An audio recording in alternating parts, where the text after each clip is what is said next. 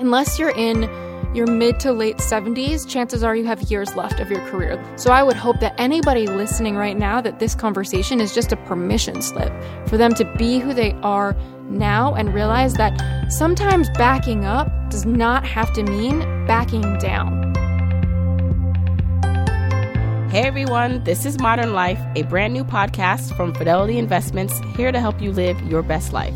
I'm your host, Jamila Souffrant. Ideas around work and career have changed a ton over the last few years. And during times of career disruption and change, we start to think about what we're doing and why. To help you answer these questions, I'm excited for you to meet my guest today, Ashley Stahl. Ashley got her start working in counterterrorism, but it didn't take long for her to realize that job wasn't a good fit. So she made the decision to reinvent herself as a career coach. Now, she helps people find their dream jobs and pursue the careers they have always wanted, and is the author of the best selling book, You Turn Get Unstuck, Discover Your Direction, and Design Your Dream Career. I'll talk to Ashley about everything from getting out of a job you hate to managing your finances as you switch careers and make moves. Ashley Stahl, welcome to Modern Life. I'm so happy today to talk to you about career. Thank you so much for having me. Now, let's take it back to the beginning. I understand that you worked in counterterrorism at the Pentagon in DC. So I have to know, I, everyone wants to know, is it like the movies and TV shows? And what did you do there? I mean, I grew up loving spy movies, so I was very captivated by the possibilities. And I had family in New York, so during 9 11, I was really moved to be a part of this mission. When I finished grad school, I came home, slept on my parents' couch in Los Angeles, applied, applied, applied, couldn't hear back from a job to save my life. It was the recession. And so for me, I ended up at an ad agency making minimum wage. And what got me into the Pentagon was I had emailed my university after a few days too many of just kind of feeling like, what was the point of all of this hard work for my education? And I emailed them and said, Do you have a list of alumni who have moved to DC or who work in DC? And the government department replied with 2,000 names and emails.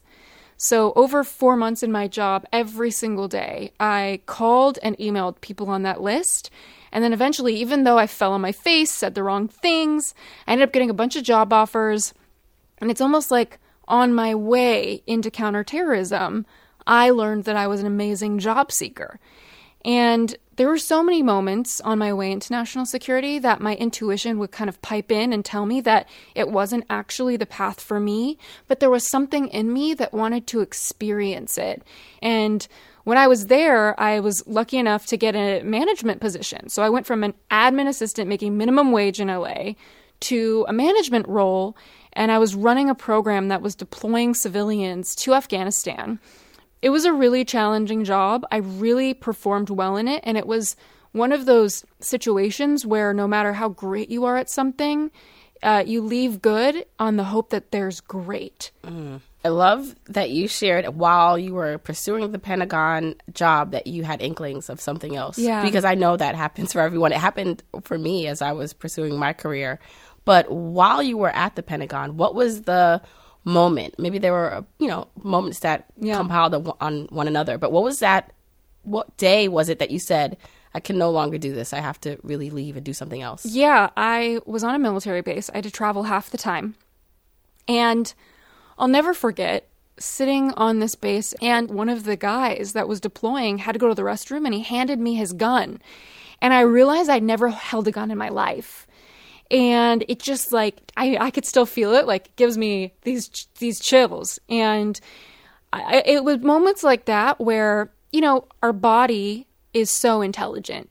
You know, you hear that a cat or dog has 200 million neurons in their brain, if not more, and that's how many are in our gut, which is why people call it our second brain. There's an intelligence to when your body contracts and when you expand. And so that moment holding that gun, I just remember thinking, I am way too sensitive to be here. And that's the thing that I teach job seekers and people who want to love their career is there's two dynamics in your career and people miss one or the other very often.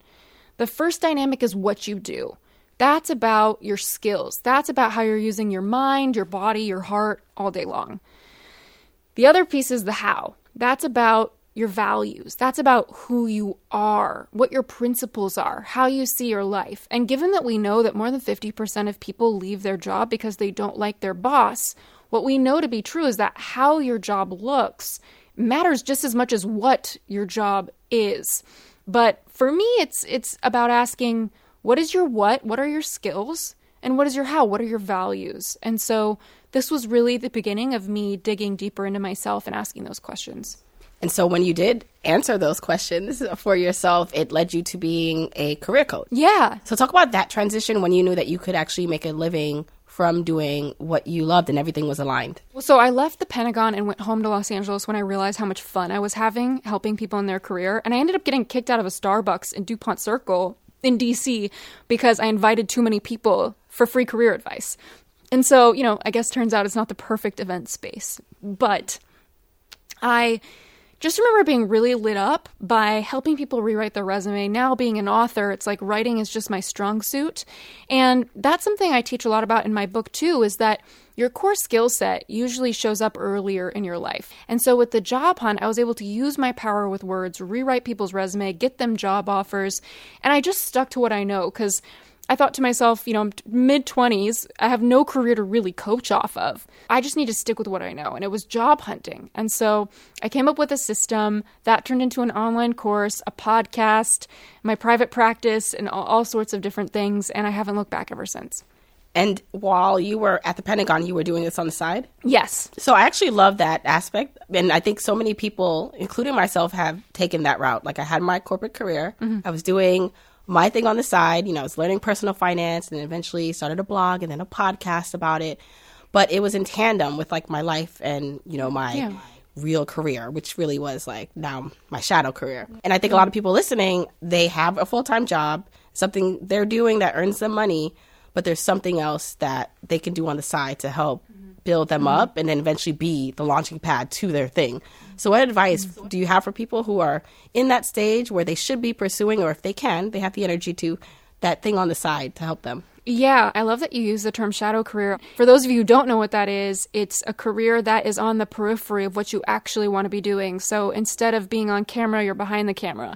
Instead of being the writer, you're the writer's assistant. It's tantalizingly similar to the path that deep down your heart wants, but you won't give yourself permission to do it. And that's why something feels off. I think a lot of people are stuck in a shadow career, and I'm so happy that you're not. As far as my process goes with helping people kind of move into where they truly belong, um, I believe that it's all about your core skill set. I find it's really important to know what is that one skill that you want to grow throughout your career. Everybody has a gift, and most people have a few gifts, but one zone of genius that they truly lead with. And it's about figuring out what that is for you and harnessing that in a business. Because if you stay in the workforce, it's about saying to yourself, you know, should I stay in my job? Well, the answer is, are you growing your skill set? And is it violating any core values? And if you're growing your skill set and your core values are intact, then yes, you should stay in your role. And I think that we were sold to do work we love, and it's almost set the bar so high that we forget that work is called work for a reason. Everything has a cost of admission. And so I would say for the budding entrepreneurs, just know that not everybody's meant to be an entrepreneur. So figure out if you're meant to be an entrepreneur, and there's no shame in either path. And one of my core skill sets is innovation, which is the creative self starter, the visionary. And the difference between the intrapreneur within a company and the entrepreneur is usually their relationship with freedom and also the relationship with financial risk. So, the intrapreneur usually needs flexibility and some level of autonomy, meaning you can give them an idea and they just want the autonomy to go run with it. The entrepreneur needs all out creative freedom. They don't want to work on other people's ideas, they want to work on their ideas, and they're willing to take the financial risk to do so because the risk of not doing that causes them more pain. So there's a lot of incredible intrapreneurs, and I would just ask yourself, which one do you truly think you are? And, and ask the people around you because, according to a lot of research, especially relationship research, our friends and family know if our relationship is headed for success or not better than we do. And I think that's the case with your career. So, being able to ask people, where have you seen me at my best in my career? What do you think my best skills are? Um, going on a fact finding mission from neutral parties who have no skin in the game other than your happiness and fulfillment will usually have incredible answers. I love that you brought up entrepreneur because, like you said, someone can find fulfillment in in working for someone else. And I think in the age of, you know, social media where it looks like, oh, I'm my own boss, which is cool and does provide a level of freedom that you can be happy working for someone else and reach financial success. Yeah. So, what would you say for someone who wants to work for someone? That's that's their jam. They they have their lane, but they want to pivot. Maybe it's not like you said, the right role. Yeah. It's something else that they need to find. How do they know and find the right role for them? I have never been reached out to by so many corporations as of late to help their employees figure out what their skills are and where they belong within the company so that they can retain their employees. So I think my first message to anybody listening is that the pandemic changed things. You know, there's some decades that happens in weeks, you know? Yeah, yeah. And I think that we're living in a time where decades just took place over the course of weeks and months and we are in a place of progress where companies care not only about your well-being but of course their own benefit having retention. And so if you see yourself being a better fit in a different role, be comfortable bringing that up and know that the company wants to retain you if you're a top performer. My advice would be don't leave your job without a job in your hand and really consider this concept of job crafting. So, job, there's a lot of research on it. I love it. And yeah. it's all about turning a bland job into a grand job. So, I love that. you know, I just try to entertain myself with these things. but it's really powerful because what you can do is you can ask yourself, what is my skill that I want to harness and channel into my career path? And what are some projects that would be incredibly valuable for my employer that I can take initiative to take on? And what happens is that everyone wants to work with somebody who's excellent. And when you do that, you kind of put yourself in this world where it's like a river current. Opportunities start coming your way because people notice greatness. And that kind of turns the job that you're in to a different job over time. So I would say take initiative. Um, don't be victimized by your career. Really step up and take ownership of where you wanted to go. Set up a meeting.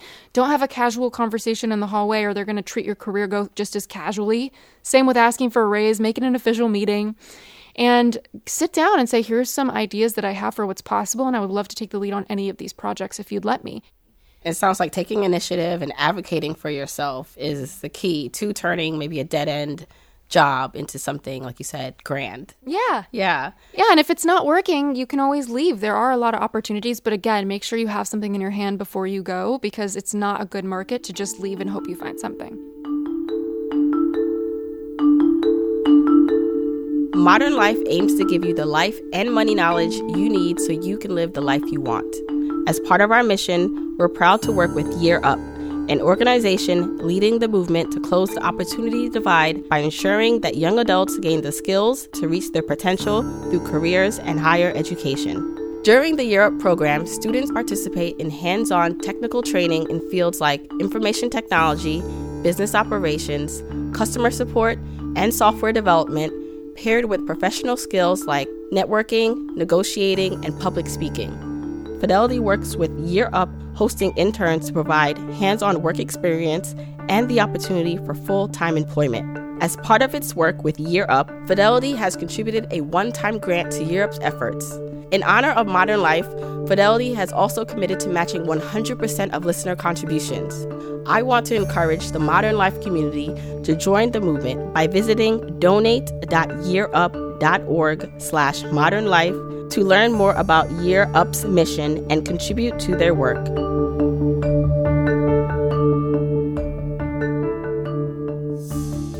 I know some people are wanting their career to be their everything, and some people have found that. But I, I'm talking to the person right now who feels like, well, I'm supposed to love every minute of this and I'm not in love with it. Maybe I should turn this side thing that I love so much into a career or my full-time entrepreneurship role and they're having a hard time with it because of that pressure yeah so what do you say to that because i think that keeps a lot of people really like stuck and conflicted well if you're unhappy from nine to five it's hard to turn on the happy switch yeah. from five to nine i mean we spend 90000 hours of our life at work that's like two thirds of our time awake on this planet. So it makes sense to me that people want it to count. That being said, your purpose moves. I think there's three lily pads in your career. Uh, and most people listening, I hate to admit, most people are kind of on the first lily pad, which is that they don't love what they do, but they don't want to change it because it feels inconvenient. And I get it. Like changing your life, unraveling your life, it's inconvenient. Makes sense. And they say that they're fine. But I truly believe when people say they're fine, they're just not in touch with their pain, you know? And so the second lily pad is kind of where I try to get people to swim over to. That's knowing your gift. That's knowing what your talents are. That's knowing where you naturally excel. We all have a gift. And when you can find out what that little thing is about you, and I have to say, I used to think it was cheesy when people say, oh, everybody has that special something, you yeah. know? But as a career expert, I've coached hundreds of people one on one and thousands in online courses. And truly, I believe that everybody has something.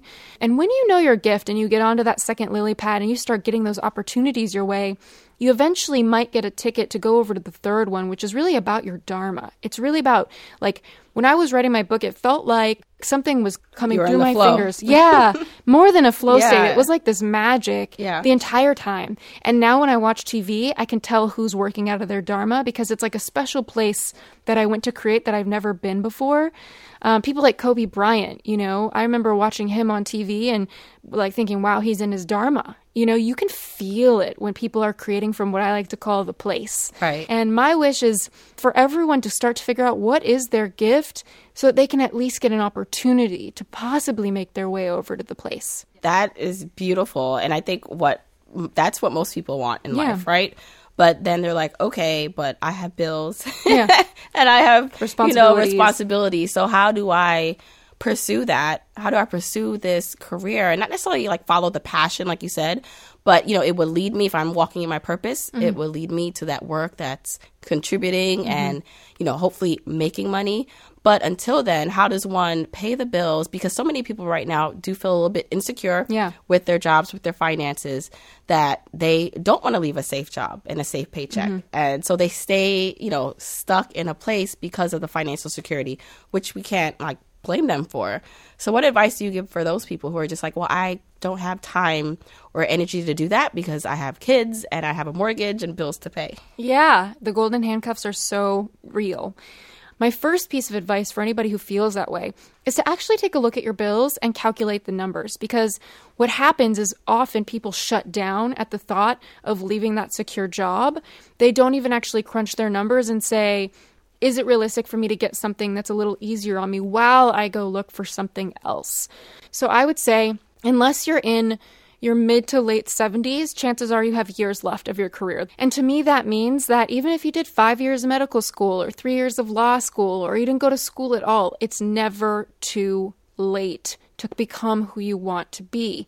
So I would hope that anybody listening right now that this conversation is just a permission slip for them to be who they are now and realize that sometimes backing up does not have to mean backing down.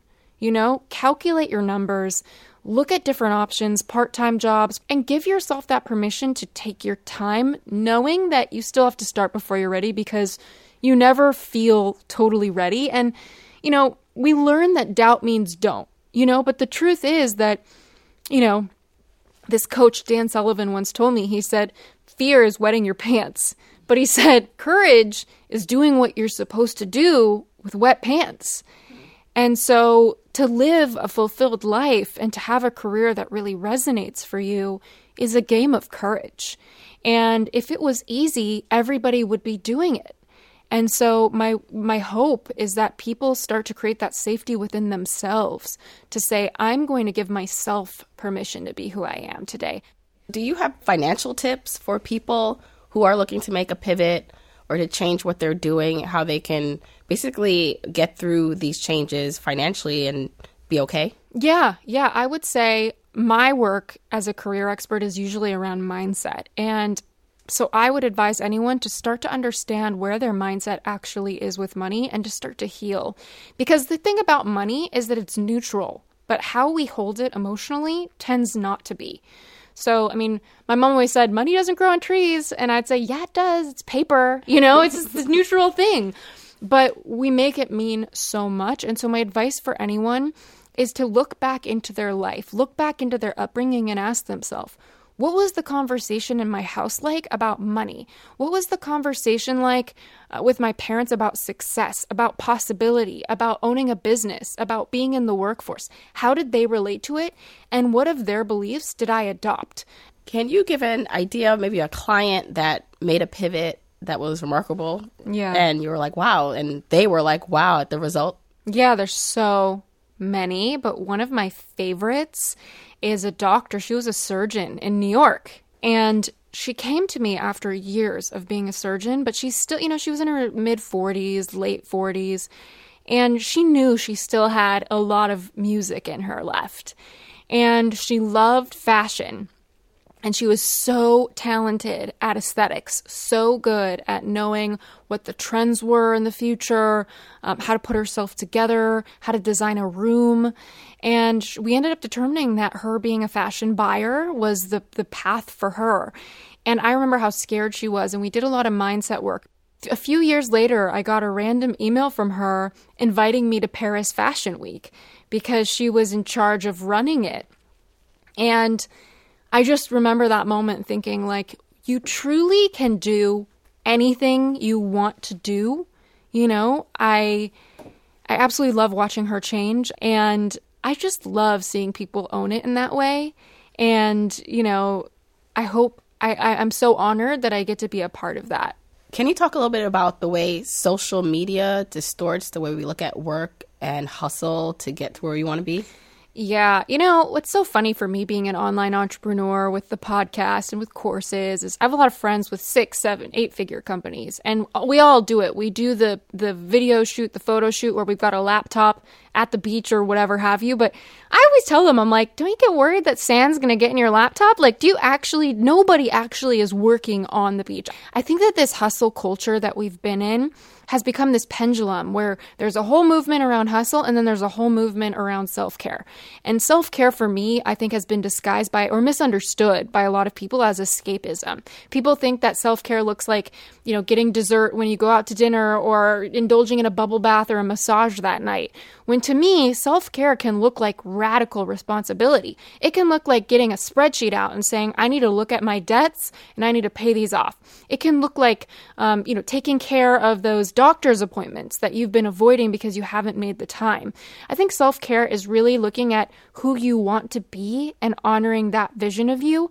And hustle culture, I think, has really skewed us, and social media has even more so. Like the amount of friends that I have that are leaders in what they're doing, and the amount of clients I've had that are celebrities, A list films that have confided in me that they are struggling because of this hustle culture is unbelievable. And so I think that we compare our chapter 1 to somebody's chapter 12 and we forget that there are no real shortcuts to lasting success. There's big breaks if you prepare for them. But there's no shortcuts where suddenly you wake up and you're there. You know, I feel like we can't have the conversation about career and finding a career that you love and or can really provide economic stability without talking about that there are some people who don't have the foundation or access, equal access to yeah. opportunities. And so we're partnering with Year Up, who helps close that gap for people, the opportunity gap, so that they can have access to these careers and opportunities and to know what's possible. How do you look at that for people who need to see more examples, need to actually be in the rooms and have the opportunity so that they can get a level playing field, what they can start to do to to get more access.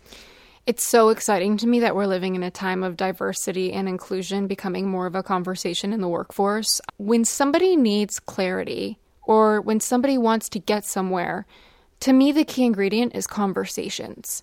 And the good news about conversations is that you can have them all the time, anywhere.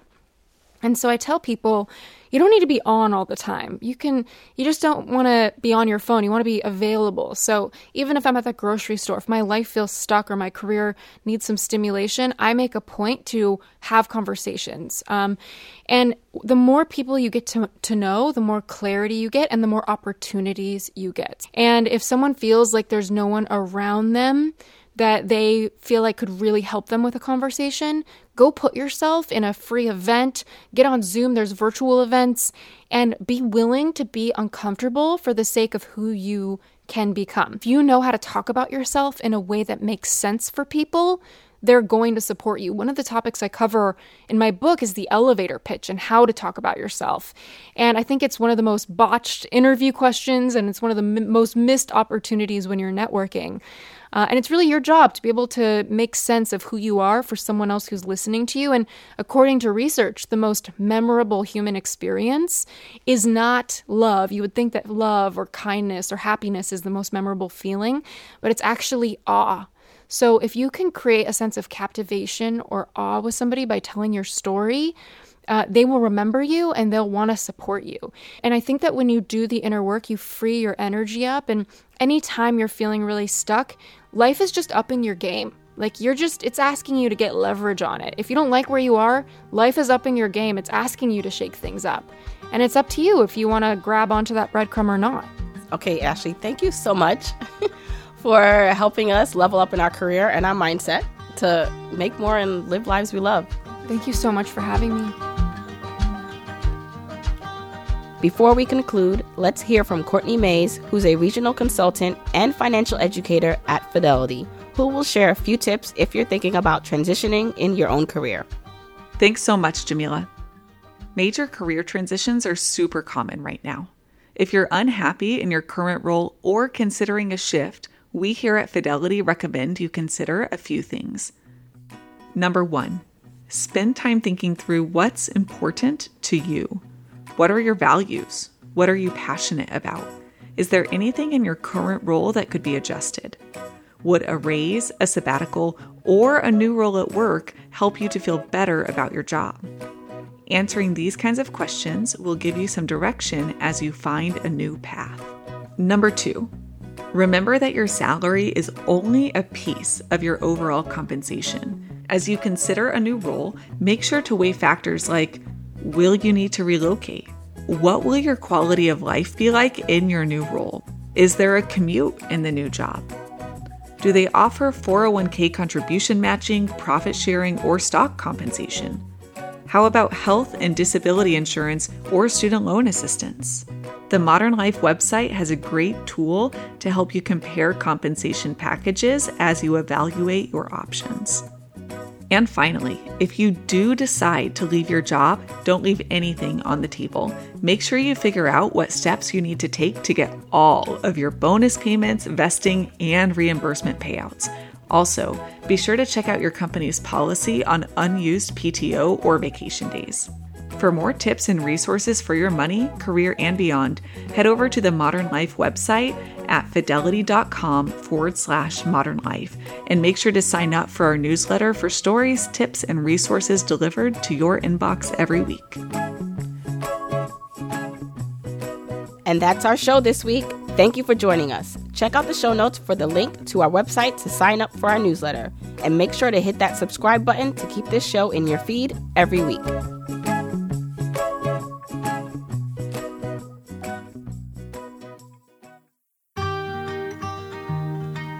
Modern Life is hosted by Jamila Souffrant. Executive producers are Caitlin Durkin, Jake Horowitz, Josh Sr., and Evan Wolf Boxbaum. We are produced by Noam Osmond and Zoe Pressey. Modern Life is written by Elizabeth Leary, Ann Dowd, and Courtney Mays, and edited by Noam Osmond. Our contributing editors are Rita Flannery and Mindy Hines. Our post producer is Sydney Sharvat. Modern Life was recorded and filmed at the Bridge Studio in Brooklyn, New York.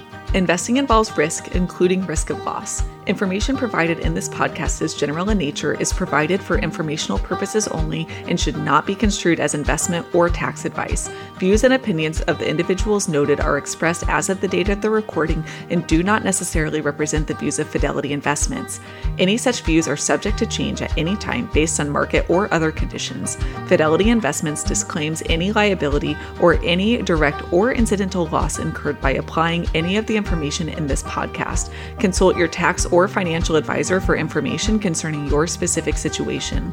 Fidelity does not provide legal or tax advice, and the information provided is general in nature and should not be considered legal or tax advice. Jamila Souffrant is not employed by Fidelity Investments but does receive compensation for her services. This podcast is intended for U.S. persons only and is not a solicitation for any Fidelity product or service. Year Up and Fidelity Investments are independent entities and are not legally affiliated. This podcast is provided for your personal, non commercial use and is the copyrighted work of FMR LLC. You may not reproduce this podcast in whole or in part in any form without the permission of FMR LLC. The trademarks and service marks appearing herein are the property of their respective owners. Fidelity Brokerage Services Member LLC, NYSE SIPC, 900 Salem Street, Smithfield, Rhode Island, 02917. Copyright 2021 FMR LLC all rights reserved.